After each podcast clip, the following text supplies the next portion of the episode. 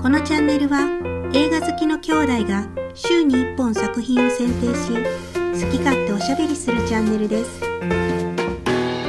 日野穂高です弟の美咲です。今週紹介する作品はこちらシカゴセブン裁判2020年に公開配信されたアメリカ合衆国の法廷映画アーロン・ソーキンが自身のオリジナル脚本を自ら監督シカゴセブンと呼ばれた実在の被告たちを描く主演はエディ・レッドメインアメリカでは新型コロナウイルスの流行により配給のパラマウントは劇場公開を断念ネットフリックスに権利を売却したいいよねこういうそのアカデミー賞候補になってる作品がネットフリックスでいつでも見られるっていうのは、いや、素晴らしい時代よね。うん、えこれもともとネットフリックスの独占配信を目的にしてなかったんだねねえ、なんかやっぱ、うタイミングが合わなくて、そううそそうそうそうコロナでん、売却したってことだよね。うんまあでもそう考えるとさ、なんかうん救いがあるよね。作あそうも。うん、ウィキペディアに書いてたけど5600万ドルで売却したって書いてるけどその権利をうん、制作費が3500万ドルやから作ったところも儲かってるんよ。そうやな。うん。よかったよかった。よかったよかった。うん。で、やっぱめっちゃ面白かった。あ、そう、めっちゃ面白かった。よかった。うんえ、俺も面白かったよ。うん。なんかやっぱこういううん。実話を元にした話とかが多分好きなんやと思あ、そうなん。う。うん最近多いんよな、実話を元にした確映かに画って。うんその、何やったっけなんかネットフリックスもうんアカデミー賞を今取りに行こうとしてるわけよね、ここ数年。うんで、なんかそのアカデミー賞を取るのにやっぱりそのいいのって実話を元にしてる作品がやっぱり今ノミネートされる可能性とかが高いらしいんよ。あそうなんや。うん、あの特に演技賞はもう実話を元にしてるのが、まあ、その評価がしやすいやんじ演技で。うんで、あのあれ「ボヘミアン・ラプソディ」で主演男優賞取ったしさはいはい。あのはいクイーンのそうそうそうそうそううん。あの人とかさうん。分かりやすくこの演技すごいなって分かるからうう。んんっていうのもあって、最近だとこのマンクとか、ビルバ、俺がちょっと見たいって言ってるビルバリーエレジー。はい。あれも主演、あのー実話を元にしてて、ネットフリックスは、まあ、意図的にまだ作品賞を取ったことがないから、うん。取りに行ってるっていうふうに言われてるよね。あの、ローマとか以降ね、ああ、なるほどね。アイリッシュマンとか、はネい。ットフリックスオリジナルの対策で。うん。で、自分たちに箔をつけようとうんし。てるんだだといううちの、で、シカゴセブン裁判ももともとはネットフリックスじゃなかったけど、うんまあ、。狙えると。うん。いう思惑もあって、あの、権利を買収したんだというふうに見られてますね。うんそうなんですか。まあ、やっぱり、なんだろう。ある程度面白くなると思面う。白いな。うんう。ん。そういう意味では。うん。すごく、うん。脚本としても面白いし。うん。やっぱりこう、あの、すごくさ、うんまずちゃんとこう、この作品に入り込んでるっていうのが自分の中にはあったね。ああ、なるほどね。うん。やっぱりあのうーん。あの判事すっげえ嫌なやつやなと思いながら、すっげえ嫌なやつだな、みんなこう見たら思いながら、 ううん、ん。見てたりだとかさ、うん。あの、弁護士の人が、うん。うん。もう、こう、一緒に怒ってくれてるやんか。あの弁護士いいよね。めっちゃいいよね。そうマーク・ライランスね。そう。うん。うん。っていうのにもうちょっと一緒にこう、怒ってたりし。ああ、それは素晴らしい映画ですね。いやー、そうそうそうそだからやっぱりその実話を元にしてるって、ここがそのハードルが一個下がってるというか、まあ、嘘じゃないって分かってるから、う。うん。嘘じゃないからこそ、なんか、本当のことやからこそ、なんかその、共感がしやすいんやろな、きっと。そうやね。なんかやっぱ、そうそう。最近やと、なんか、こう、同じような感じで、うんブラック・クラウンズマンとか、ほちょっと前に見て、う。うん。まあ、それはあれやね、黒人の、うん。うん、差別がひどかった時に、白人主義のうんなんかそういう団体にうん警察官黒人と白人の2人が協力して潜入捜査するとかいうやつやねんけど、うんやっぱそれも実話やねんやんか。うんでそのなんていうかなこの映画もそうやけど途中でさこの実際の映像がうん流れる実際の映像やろうな多分実際の映像やろなあの白黒のデモ隊の映像ねそうそうそうそうああいうのがパーンって挟んだりするわけやんかうんうんやっぱそういうのを見るとうんこうエンターテインメントと見つつうんハッとするというかうんうんなんかこう怖いものを見てるなって思う、うんそうね怖いものを見てるうんこの実話を元にした映画を見見たらいつも結構俺これ調べるようにしててうん実話を元にしてるだからこそ人信じ込みやすいやんそのメッセージ性とかっていうのをね。で、まあ、別にこれこのラジオで話すっていうのもあるけど結構そのしっかり調べるようにしてて、うんうんまあ、やっぱり結構し改変というか、まあ、それはエンターテインメントとしてこういうふうにしたりとかっていうのがあるらしくて、さぞ脚色がね。うん。言い悪いは別にして、まあでもやっぱりこれも、あのー調べてみると、本当はそうじゃなかったっていうのが、うんあの、あって、えっ、と、う女性覆面捜査官は実在しなかったっていうのと、うんあと、あの、検事、ジョセフ・ゴードン・レビット、うんあれが同情的に描かれてたけど、実際はそんなことはなかったとか。はいはいうん。でも、なんかもっとひどいのでは、あのー猿グッズはされてたのは、うんもう実際には3日間、あのままいや真理が続けるそうなんやあの続けられてたとか、うんあの、最後戦死者の名前を読み上げるのがうんクライマックスやけど、あれは本当は途中の段階で読み上げられてて、うん実際にはもうすぐ止められたとか、ああっそていうのは、はあるけど、まあでもそのぐらいのものらしいですね。うん、いややっぱりこの異様さが伝わってくるよね、伝わってくる。うん、やっぱね見たらわかると思うけどシカゴセブン裁判シカゴセブンってさ、うん。裁判を受けてる7人のことやんでも実際には最初、うんもう一人黒人の人がいるわけやんねうん、8人だね。ねえで、うんあんあの人がやっぱもうちょっとあの人だけ扱いがさ異様に違うやんか、違う。ああ僕それが怖かったもんね、見てて。怖い。うん。ねえ。こういうことって、そうそうそう。本当に、いや、今がそうなんかどうかとかって別に思わんけ,、まあ、思わんけど、うんいや、これ本当に怖いわ。怖いね。本当に怖いって思わせてくれ映画ってすごいよ。うん。本当に怖い。うん。だからまあ、もしかしたら今の時代やったら、まあ、うん。 SNS があったりだとかで、うん。なんかこう声を上げることはできるかもしれないけど、うん。あの時だったらもうそういうことすらできないそうやな。かなとかさ、だって実際仲間が殺されてるわけやん、あれって。うん。ものすごく怖いよね。うん。だって、あれもさ、完全にその陪審員をどかしたりとかしてるけどさ、うん。傍聴席に人はいるわけやん。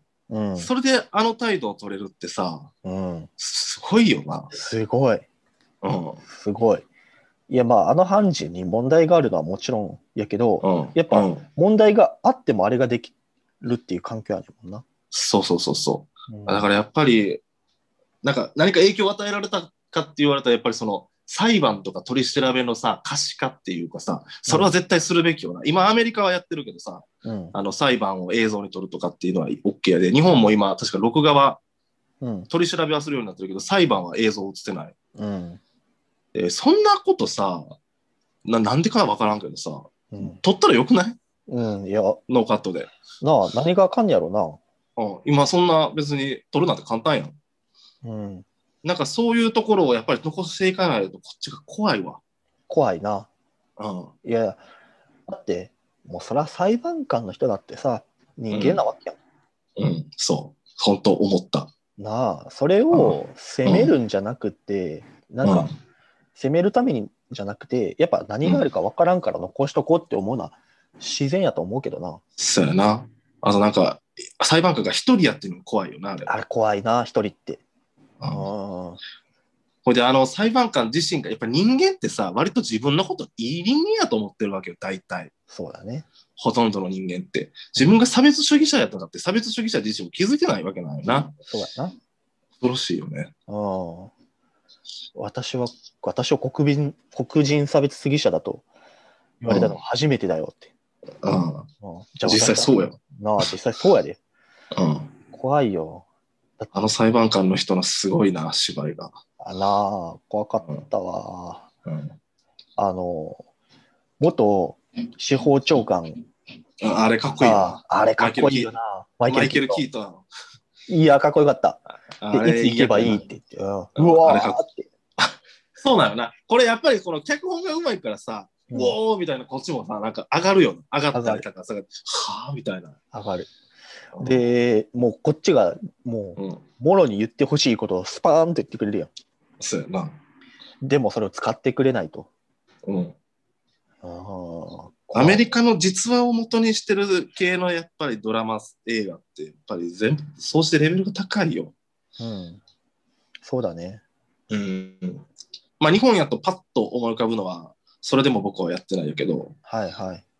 俺、俺はあれの映画に一個人生で影響を受けてるから、あの映画見て以来、俺はつり革に手を絶対掴むように してる。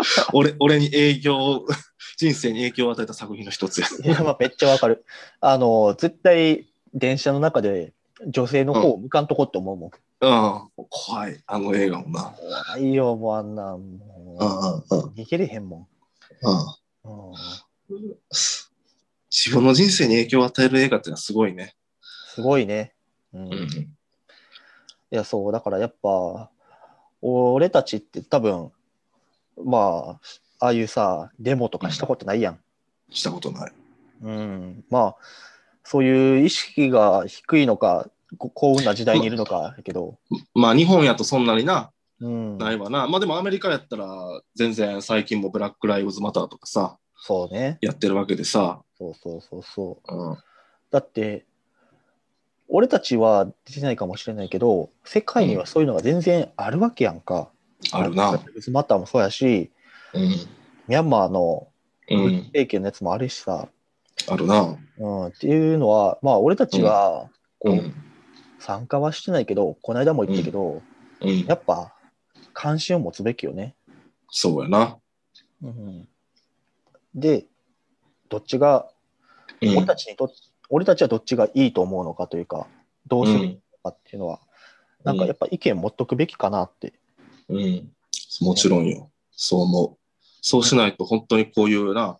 だからこういう人たちがシカゴセブンみたいな人たちがおって、うんまあ俺たちのこういう平和な時代があるわけよな。そうそうそうそう。うん先人たちのおかげなんよ。そううん。いや、だってそれのことを知らないと、うん。例えば、うん。このシカゴセブンの裁判を見て、うん。俺たちはこいつらがななんてひどいことをするんだって、もしかしたら思っちゃうかもしれんやん。その、うん本場のシカゴっていうのはね。うん。っていうのがやっぱ怖いよね。怖い。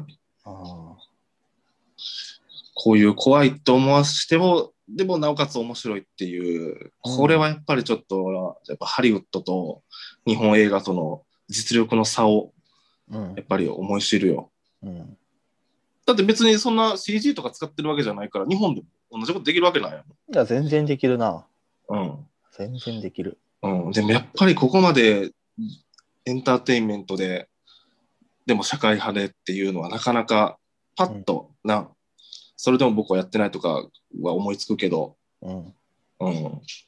出てこんよな、日本で。んうんしてこないな。うん。うん。いや、よかったね。その、